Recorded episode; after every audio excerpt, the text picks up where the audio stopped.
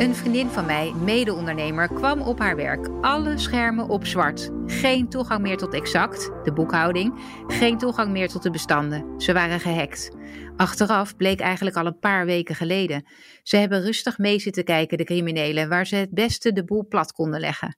Zij dacht, mijn vriendin, dat alles goed geregeld was. Ze had een IT-bedrijf ingeschakeld, een eigen server en alles was gegarandeerd veilig. Wat moeten we doen om dit te voorkomen? Ons huis thuis sluiten we af. De lichten laten we aan als we weggaan. Dat vinden we heel normaal. Maar kennelijk beschermen we onze eigen bedrijfsdata niet tot nauwelijks. Daar moeten we wat aan doen, vonden we bij de werkprofessor. En dus interviewen we vandaag Rutger Leukveld. Hij werkt voor twee bedrijven. Hij is directeur van het Center of Expertise Cybersecurity aan de Haagse Hogeschool. Daar richt hij zich met name op het cyber weerbaar maken van bedrijven.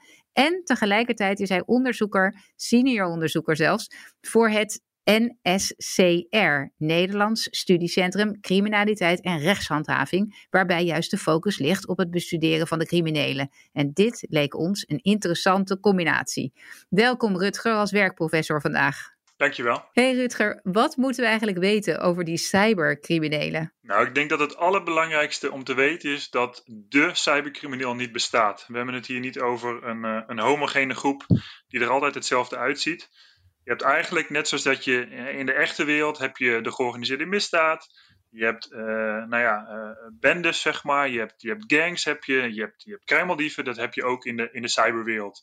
Dus we hebben te maken met ja, statelijke actoren die echt high-tech bedrijven aanvallen op een hele nou, sophisticated, moeilijke manier, waar het heel moeilijk is om je tegen te beschermen, tot aan eigenlijk ja, zeg maar straatschoffies die gewoon uh, uh, online aan het rommel maken zijn, die dus gewoon websitejes plat willen gooien, die gewoon websites misschien gewoon voor de lol willen bekladden en dat soort zaken. En nou als je het hebt over statelijke actoren of over vandalisten, dan, dan heb je natuurlijk nou al over een hele andere aanpak. En ik denk dat dat heel erg van belang is als je een bedrijf hebt, dat je beseft dat je dus niet alleen uh, interessant bent als je grote bedrijfsgeheimen hebt, of alleen interessant bent als je heel veel omzet hebt of zo, maar dat je ook voor een andere uh, soort crimineel ook interessant bent als je gewoon nou ja, een bedrijf bent met een website, met databases, waar je lekker een rommel in kan aanrichten. Ja, ja, precies. Dat is wel voor mij een nieuw inzicht. Jij zegt statelijke actoren, dat is een nieuw woord voor mij. Wat bedoel je daar eigenlijk mee? Oh, sorry. Ja, dat zijn van die gangbare termen dan in de cybersecurity, ja. waarvan je op een gegeven moment denkt dat iedereen dat weet. Maar wat, wat, wat we daarmee bedoelen te zeggen, bijvoorbeeld dat uh, er is net een grote hack geweest bij een uh, heel bekend IT-bedrijf, een Amerikaans IT-bedrijf. En ja. het vermoeden is dat Rusland erachter zit. Dus dat oh, bedoelen ja. we met statelijke actoren. Ja, precies. Dus echt van een staat. Ja, de, onze Russische ja. hacker. Ja, dat was een bedrijf vergelijkbaar met Fox IT in Nederland. Hè? Of dat werd gezegd, uh, zo'n ja, soort type bedrijf. Ja. Maar dan een paar, paar slagen groter. Um, de, wat je zegt hè, over die straatschoffies, dat vind ik wel, uh, wel aardig. Want als, ik, uh, als het oud en nieuw wordt, dan haal ik mijn uh, bak die ik buiten rij voor mijn deur, haal ik naar binnen. Die zet ik even op een andere plek neer, zodat er geen vuurwerk in wordt gedaan. Um, zijn dat soort dingen waar we dan ook over na moeten denken? Kleine beveiligingen die we zouden moeten inrichten voor, voor gewoon mensen die een beetje lopen te rommel te trappen? Ja, klopt. Alleen het, het verschil is dat het eigenlijk elke dag oud en nieuw is. Ja. Niet één keer per jaar. En dat heeft heel erg mee te maken dat uh, nou, weer die statelijke actoren of, of, of hele, uh, nou, hele goede uh, ontwikkelaars van malware. En malware is eigenlijk kwaadaardige software die gebruikt kan worden om computers over te nemen, om bestanden te versleutelen, nou ja, om, om, om, om, data te stelen. Um, er, zijn, er zijn een paar hele goede ontwikkelaars in de wereld. Um, en ja, als die jouw bedrijf uh, gaan targeten, dus als, als zij bij jouw bedrijf binnen willen komen, uh, dan komen ze dat wel. Maar wat die uiteindelijk ook doen, die verkopen heel vaak de, de malware die zij ontwikkelen. Dat is ook een verdienmodel. Ja. Ja. Nou, zo gaat het eigenlijk langzaam hè, van de grote jongens, uh, wordt, het, wordt het steeds verder verspreid naar de kleinere spelers. En uiteindelijk, als jij zou willen vandaag, ga je gewoon even googlen zometeen naar hoe kom ik op het dark web. Uh, daar vind jij honderden pagina's die jou heel makkelijk toegang geven tot de dark web. En daar kan jij met een paar klikken malware kopen die heel lang geleden door anderen is ontwikkeld. Misschien al lang niet meer echt heel erg relevant is, want de virusscanners kunnen dat wel detecteren. En dat is eigenlijk, als je een beetje je cybersecurity op orde hebt, heb je daar niks meer aan. Maar, en nu komt het, het is eigenlijk heel makkelijk dus overal te verkrijgen voor iedereen die dat wil. En als jij je security niet op orde hebt, als je niet je, je updates hebt gedraaid en dat soort zaken, dan ben je alsnog hier wel gevoelig voor. Dus dan kan het zomaar zijn dat een 14-jarig jongetje die gewoon uh, ja, wat heeft zitten googlen naar van hoe kan ik eigenlijk uh, een ransomware aanval uitvoeren of hoe kan ik een, een DDoS aanval uitvoeren waarbij je een systeem platlegt, uh, die software gewoon vindt, voor de rest niks weet eigenlijk hoe dat werkt eh, is op die knop gaat drukken van hey aan en ik selecteer nu een website of een, of een IP-adres. En hey, kijk eens, dat bedrijf dat bij mij op de hoek van de straat zit, ligt er inderdaad uit. Nou, dat is natuurlijk wel iets waar je uh, over moet nadenken, zeg maar, hoe je daar nou tegen uh, kan beschermen als bedrijf zijnde. Ja, en kun je daar meteen tips voor geven? Want ik weet, hè, we moeten onze updates draaien, dat doen wij ook. Je moet uh, goede paswoorden hebben die niet, uh, niet één en hetzelfde paswoord wat je overal doet. En je kunt dat ook met zo'n lastpas of er zijn allemaal van die, van die uh, websites die dat voor je doen. En tegelijkertijd krijg ik ook, de moed zakt me ook een beetje in de schoen als ik jou zo hoor. Want dan denk je, ja, wat moet ik? Ja, nou ja, ja, wat moet ik? Dat, het is ook, um, aan de ene kant is het heel lastig, want cybersecurity is nou eenmaal iets wat je wat je constant moet bijhouden. Aan de andere kant zijn er wel een aantal basiszaken die je op orde kan hebben, waardoor je in elk geval uh, minder snel slachtoffer wordt van de vandalen en van de, van de kleine crimineeltjes. En dat is toch wel de dingen die je net al zei. Hè? Uh, zorg ervoor dat je, dat je software up-to-date is. En dat klinkt heel erg. Het, ja, het klinkt zo logisch ja. dat je denkt dat heeft iedereen wel. Maar dat is, dat is dus lang niet altijd zo. Uh, want het gaat niet alleen om uh, de software van je operating system, dus van Windows, maar het gaat ook om de andere software die je hebt draaien natuurlijk. Daarnaast uh, denk ik dat een hele belangrijke is toch wel je wachtwoorden. Ehm, eh, je hoeft ze van mij niet, niet elke maand te veranderen. Maar heb, heb lange wachtwoorden. Ik gebruik zelf altijd wachtwoordzinnen. Ja. Die zijn veel moeilijker ja. met, een, met, een, met een hele simpele brute force aanval zeg maar, te achterhalen. En zorg ervoor dat je voor verschillende accounts verschillende wachtwoorden hebt. Ja. Want, waarom is dat? En om een voorbeeld te geven, ik denk dat alle ondernemers die naar luisteren, dat ze, dat ze LinkedIn hebben. Ja. Dus ook al jullie gegevens zijn een aantal jaar geleden met de grote LinkedIn-hack, zijn die bekend geworden. En het vreemde is, je, je denkt dan dat mensen hun wachtwoord aangaan, uh, dat, dat de mensen hun, hun, wachtwoord veranderen. En dat doen ze ook op LinkedIn. Alleen je ziet dus gewoon dat uh, datzelfde wachtwoord werd ook gebruikt voor een bedrijfsaccount. Of dat wordt ook gebruikt nou, voor een andere account. En wat die criminelen doen, is die gaan gewoon proberen van... hey, dit, uh, deze accountnaam die zien we ook terug bij een Gmail-account of bij een ander account. Misschien werkt dat wachtwoord hier ook wel. Uh, dus dit soort zaken kun je heel makkelijk voorkomen dat je, dat je uh, wordt van een hack. als je gewoon simpelweg verschillende soorten wachtwoorden of verschillende wachtwoorden hebt voor verschillende accounts. En als iets gehackt is, denk dan heel goed na over of je dat wachtwoord toch niet stiekem, want dat, dat ja. gebeurt natuurlijk vaak, stiekem doe je het toch, of je dat wachtwoord toch niet stiekem uh, ook nog ergens anders gebruikt hebt. En, en verandert dat uh, dan zo snel mogelijk. Ja, ik heb en, er ooit een keer een hele goede tip voor gekregen om, uh, om inderdaad met de zin te werken, die, waarbij je iets verwerkt. over de website waar je op dat moment op inlogt.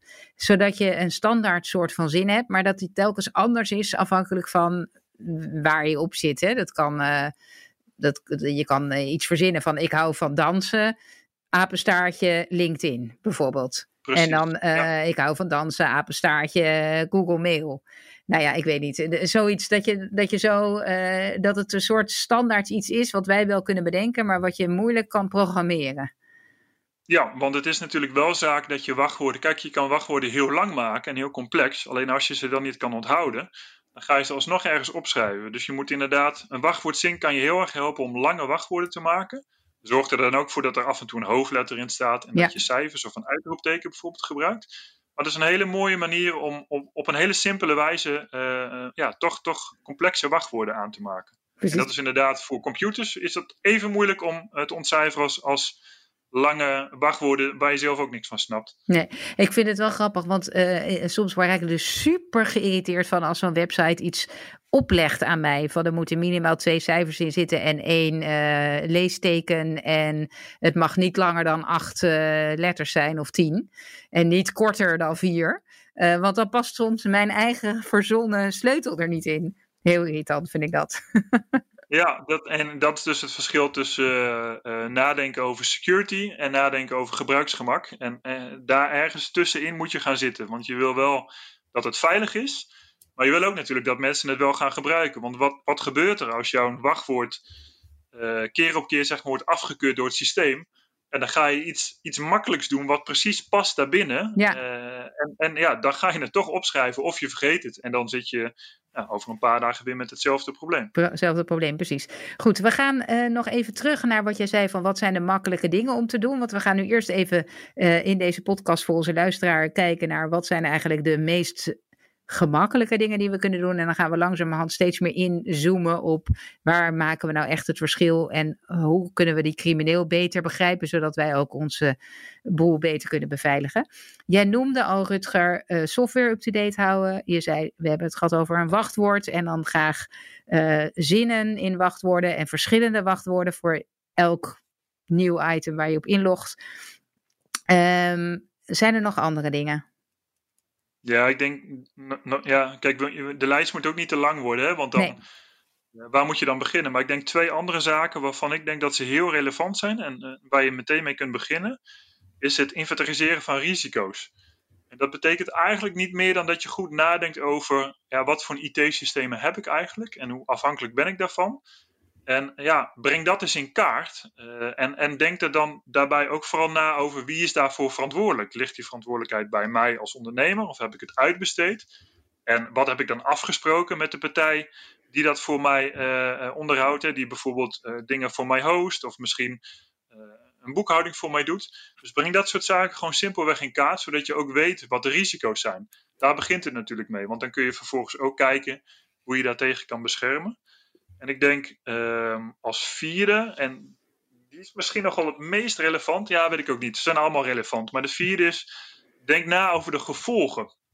En uh, wat je dan moet doen, is je moet je inbeelden, en dat hoeft niet al te moeilijk zijn, van wat nou als mijn bedrijf plat ligt? Wat nou als ik niet meer bij deze computers kan, of niet meer bij die server kan? Wat, wat, ja, wat moet ik dan doen? Wie moet ik bellen? Weet ik dat? Of moet ik daarvoor op die, op die computer kijken? Hè? Staat daar de naam van mijn IT-mannetje bijvoorbeeld in? Nou ja, dan heb je al een probleem natuurlijk. Ja. Dus zorg ervoor dat je nadenkt over wat kan gebeuren. Wie moet ik in dat geval bellen?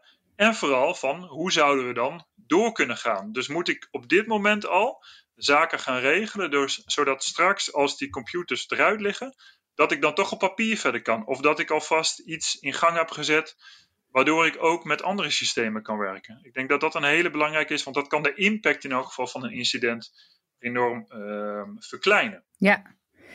Uh, het is zo aardig dat je dat zegt, want ik noemde in het begin van mijn uh, introductie noemde ik die vriendin uh, die gehackt was. haar onderneming, ze heeft een, een, een, serieus groot bedrijf. En um, het derde punt wat jij dus net eigenlijk noemde, naast de software up-to-date houden en goed wachtwoord, is inventariseren van risico's. En welke IT-systemen heb ik? En bij hun zat het lek, bleek, in de scanner. Dus ze hadden een scanner, een online scanner eigenlijk um, ertussen gezet in een proces rondom exact. En daar zijn ze door via naar binnen gekomen tussen aanstekens. En uh, wat, wat ze hadden gedaan was dus al een paar weken meelopen en daardoor waren de backups niet gemaakt. Dus zij maakten heel goed backups, maar die backups hadden ze dus eigenlijk uitgezet. En dat hebben ze dus zes, zeven weken gedaan. En daarna hebben ze de boel pad gegooid. En, dan, en dus vervolgens wilden ze geld zien om het weer open te maken. Ik dacht, jeetje, Mina, dat is toch, uh, echt verschrikkelijk, want dan denk je dat je het goed geregeld hebt. En dan uh, ja, gaat het dus op deze manier. Dus je tips lijken me inderdaad hartstikke relevant. Nou, dat is, dat is fijn. Ja. Ken jij ook nog dit soort voorbeelden? Heb je nog andere voorbeelden die je misschien mee kan geven? Nou, ja, kijk, wij, wij hebben veel onderzoek gedaan onder uh, MKB, dus midden- en kleinbedrijf. En uh, de reden dat we dat zijn gaan doen eigenlijk, dat doen we nu drie jaar, is daarvoor um, was er vooral aandacht voor de vitale infrastructuur. Van, ja, die moest door blijven gaan en de bankaire sector en dat soort zaken. En wij krijgen eigenlijk steeds meer signalen van MKB Nederland, van brandsverenigingen, maar ook lokaal van ondernemersverenigingen. Van ja, dat cybersecurity, dat, we horen allemaal wel dat, dat, het, dat, het, dat het van belang is en zo, maar we zien niet dat het leeft binnen onze, nou, de ondernemers die zijn aangesloten bij die verenigingen. Uh, maar we horen toch wel af en toe dat een bedrijf flink gepakt is. In de zin van, nou ja, alle, alle data versleuteld. Uh, sommige bedrijven zijn failliet gegaan. Dus wat wij toen gedaan hebben, is we gezegd, nou, dit, dit vinden we best wel een belangrijk uh, maatschappelijk issue. Van hoe zit het dan precies? Ja. Um, en we zijn gewoon gaan meten. eerst samen met MKB Nederland, toen nog op, met, op andere manieren. Van ja, hoe vaak, hoe vaak gebeurt dit nou? Hoe vaak worden bedrijven nou eigenlijk slachtoffer van allerlei vormen van cybercrimes? En um, nou, toen ik de eerste resultaten zag, dacht ik, nou, dit klopt niet. Uh, want het was namelijk 1 op de 5. Dus 20% van de ondernemers die wij uh, in onze steekproef hadden, yeah. die bleek dat die in de 12 maanden voorafgaand aan het onderzoek, dus niet ooit, maar echt in het jaar voordat wij het onderzoek deden, slachtoffer waren geweest van een phishing aanval, een ransomware aanval, een ander soort aanval, waarbij ook financiële schade tot gevolg uh, was. En 1 op, 1 op de 5. Dus ik dacht, nou, dat, dat, dat is wel heel veel, ja. Zo, zo, hoog kan het helemaal niet zijn. Dat kan, uh, heb je allerlei uh, um, beperkingen aan je onderzoek waar dat aan zou kunnen liggen. En gelukkig ging het CBS het jaar daarna ging, ging dezelfde soort metingen doen met hun bedrijvenpanel. Die echt, uh, ik geloof dat er 25.000 bedrijven in zitten. En die kwamen tot 19,5% of zo. Dus die 1 op de 5. Ja. Nou ja, gelukkig voor ons klopte die. Gelukkig voor ondernemend Nederland vind ik het niet helemaal. Want dat betekent dus gewoon dat we het echt hebben over een, ja, een vorm van criminaliteit waar iedereen vroeg of laat mee te maken krijgt. En, en deze cijfers, ja, die liegen er echt niet om. Nee, nee want ik, ik, eh. ik denk wel dat iedereen, ieder mens hiermee te maken heeft. Hè? Want we hebben allemaal wel een appje gekregen van WhatsApp of een keer van een vriendin van je moet, ik ben mijn telefoon kwijt en kan je 200 euro overmaken terwijl haar telefoon gehackt is. Of, um, nou, ik krijg van alles. Ik krijg van de Belastingdienst, uh, je hebt nog een schuld van 398,95 euro. Dat kan je nu via dit linkje betalen. Ik word helemaal plat. De, de, de, finance eh, personen, als ze denken dat er iemand finance doet bij ons. Dus wij zijn er heel erg uh, mee bezig.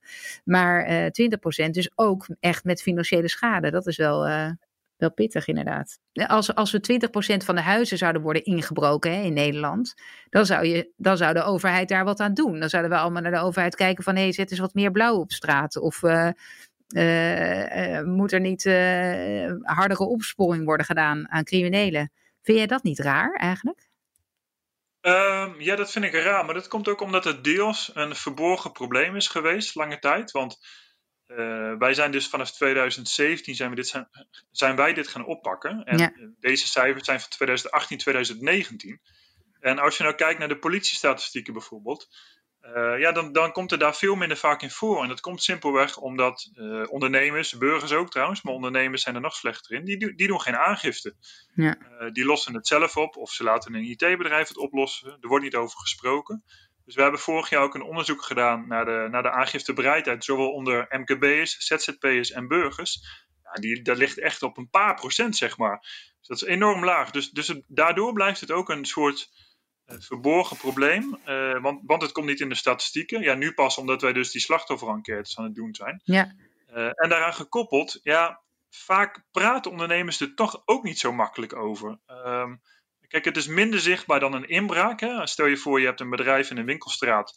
iemand gooit een uh, baksteen door je voorruit heen en die gaat naar binnen en die, uh, die neemt kleding mee of iets anders mee. Dat zie je. Dus ja. je ziet dat bij je buurman of buurvrouw is ingebroken. Als er gehackt is bij jouw buurman of buurvrouw, zie je dat niet.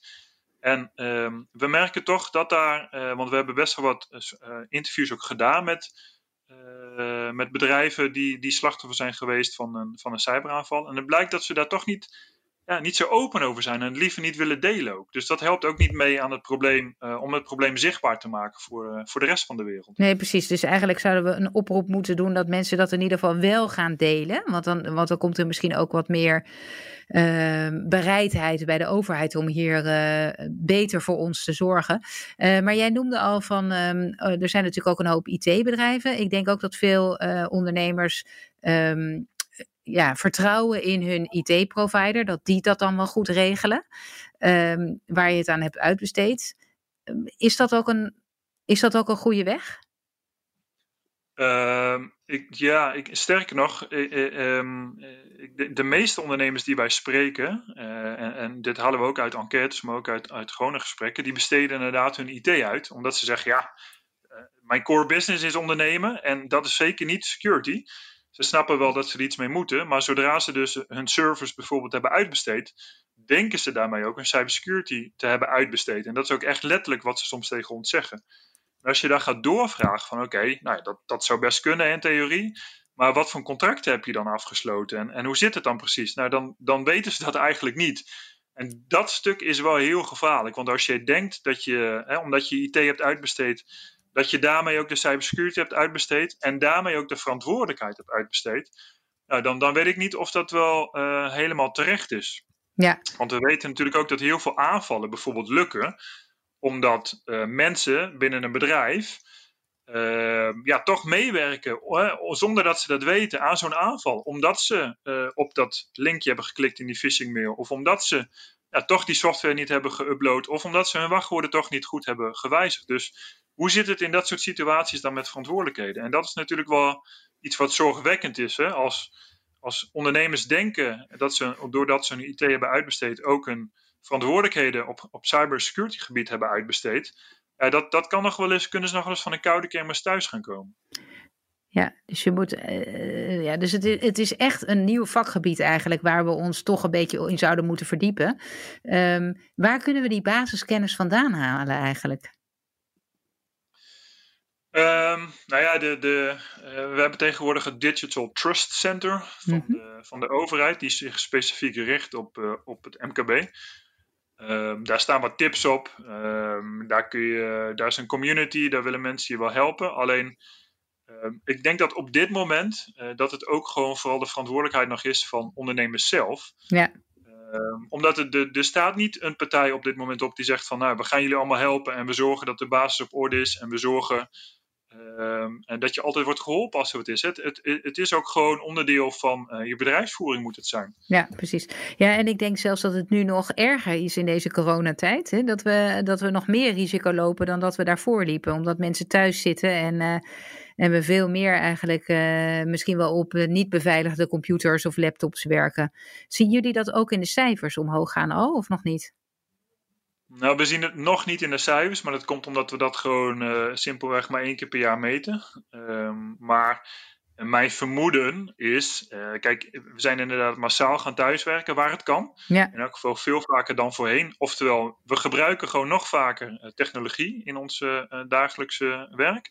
En daaraan gekoppeld, we zijn ook, dat moest heel snel dat is natuurlijk heel interessant. Van bedrijven moesten van haast van de ene op de andere dag moesten ze nou ja, eh, telewerken gewoon heel goed gaan uitrollen. Terwijl daarvoor ja, kon het eigenlijk allemaal wel vanaf kantoor. Ja. Dus er zijn natuurlijk heel veel houtje-touwtje oplossingen zijn er in het begin gekomen. Misschien zijn die inmiddels wel wat beter geworden.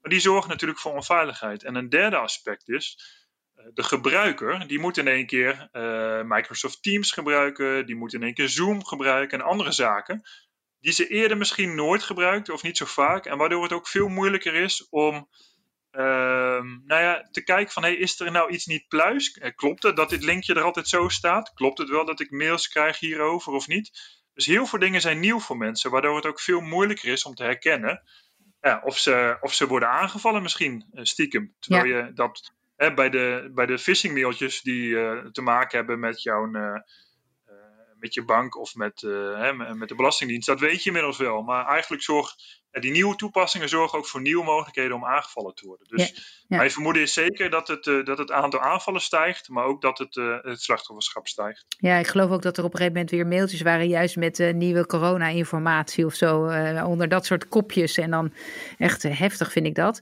dat mensen zo misbruik maken van die situatie. En ik zou me ook kunnen voorstellen dat juist omdat er veel, je zei die straatschoffies van 14, die, die op het dark web een of ander leuk malware stukje kunnen kopen.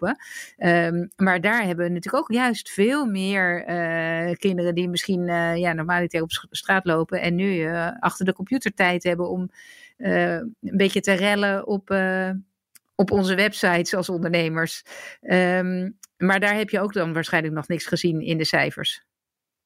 Nee, in de cijfers. En dat gaat helemaal veel langzamer. Want voordat iemand wordt opgepakt hè, door de politie, nou ja, daar zit sowieso veel tijd tussen, want dat, dat vergt opsporingswerk en dat vergt bewijslast en zo. Dus, dus dat, dat duurt een hele tijd. Kijk, wat, uh, ik interview zelf ook jonge hackertjes. Dat, doe, dat deed ik sowieso al, ook voor corona. Ja. En wat je natuurlijk wel heel sterk daarin terug hoort, is um, dat hun leven speelt zich deels online af. En ze leven ook in de echte wereld, net zoals wij, maar ze hebben ook gewoon online vrienden, ze zitten in online communities. Nou, je kan je voorstellen dat als jij niet meer naar school gaat, of je hebt al je school vanaf achter je computer, uh, en hetzelfde geldt voor alle andere zaken, waardoor je normaal in elk geval even niet in die online community zat, dat heb je niet meer, want je gaat niet meer naar voetbal, niet meer naar andere zaken. Dus ja, die jongeren, uh, die zitten nog meer online, dus de kans is ook veel groter dat ze meer kattenkwaad aan het uithalen zijn. En dat ze ook anderen met zich meetrekken. Dus uh, door corona zal het. Uh, nou ja, dat soort zaken zal niet afnemen, zeker. Nee. Oké, wat zijn, uh, want we komen een beetje aan het einde van uh, de podcast. Wat zijn dingen waarvan je zegt, dat zijn eigenlijk echt misverstanden, of dat moet je in je hoofd anders gaan daarover na gaan denken, om, om te zorgen dat we beter gewapend zijn, hè? die weerbaarheid um, ook ja. voor onszelf ontwikkelen? Nee, we hebben een, uh, een, onderzoek onder ondernemers gedaan, juist naar hoe phishing en, en ransomware werd, ja, laten we zeggen, beleefd mm -hmm. door die doelgroep. Want we gingen een campagne daarvoor opzetten. Die is uitgesteld door corona trouwens.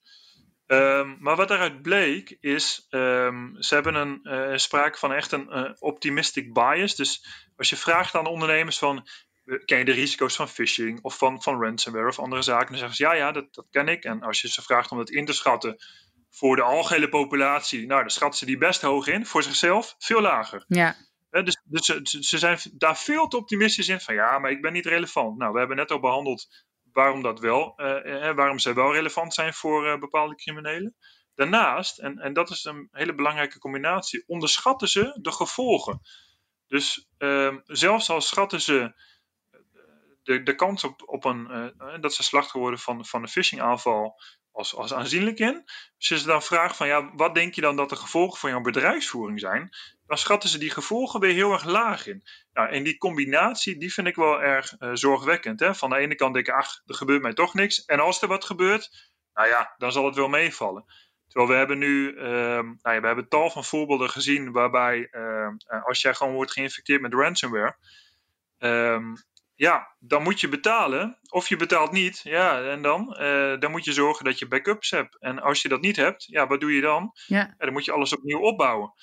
Dus uh, de consequenties kunnen gewoon ontzettend groot zijn. En we weten, nou, die 1 op de 5, dat lijkt me sprekend genoeg. Hè? Dus we weten ook dat, die, uh, dat het optimisme van die, van die MKB is als het gaat om, nou, ik word toch geen slachtoffer, dat dat, dat, dat niet terecht is. Ja, ja, precies. Dus, dus we moeten ons meer. Het doet mij meteen denken aan. Uh, uh, aan uh, ik, ik ben zelf wel gelukkig, maar volgens mij is de rest van Nederland ongelukkig. Want daar doen we ook heel erg. Hè. We, we denken dat we met z'n allen steeds minder gelukkig worden. Terwijl we, als je het aan de individu vraagt, dan worden mensen eigenlijk wel gelukkiger. En ook over slimheid. Hè. Dus we vinden ons bijna allemaal, ik geloof 70% van de mensen vindt zichzelf bovengemiddeld slim. Wat natuurlijk ook niet kan. ja. uh, dus het zit een beetje in dezelfde uh, categorie, maar dan risico, uh, risico uh, avers of niet goed inschatten van het risico. Oké, okay. ja, wat, wat we zullen doen is in ieder geval even de link uh, plaatsen naar de Digital Trust Center uh, in de show notes. En natuurlijk een aantal van die tips heel duidelijk naar voren brengen.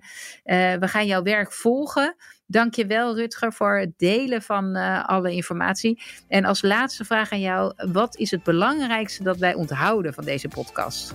Uh, morgen goede wachtwoorden uh, gaan verzinnen, wachtwoordzinnen. verschillend voor ieder account. Zorg dat je software up-to-date is en zorg dat je beseft dat, dat cyber jou, cyberaanvallen jou ook gaan overkomen. Dat je dus gewoon simpelweg moet nadenken over verantwoordelijkheden, nadenken over scenario's begin daar eens mee. Ik denk dat dat een hele belangrijke eerste stap is. Perfect, dankjewel. En uh, mochten jullie vragen hebben of leuke ideeën, mail mij op Wendy apenstaartje e. En tot de volgende keer.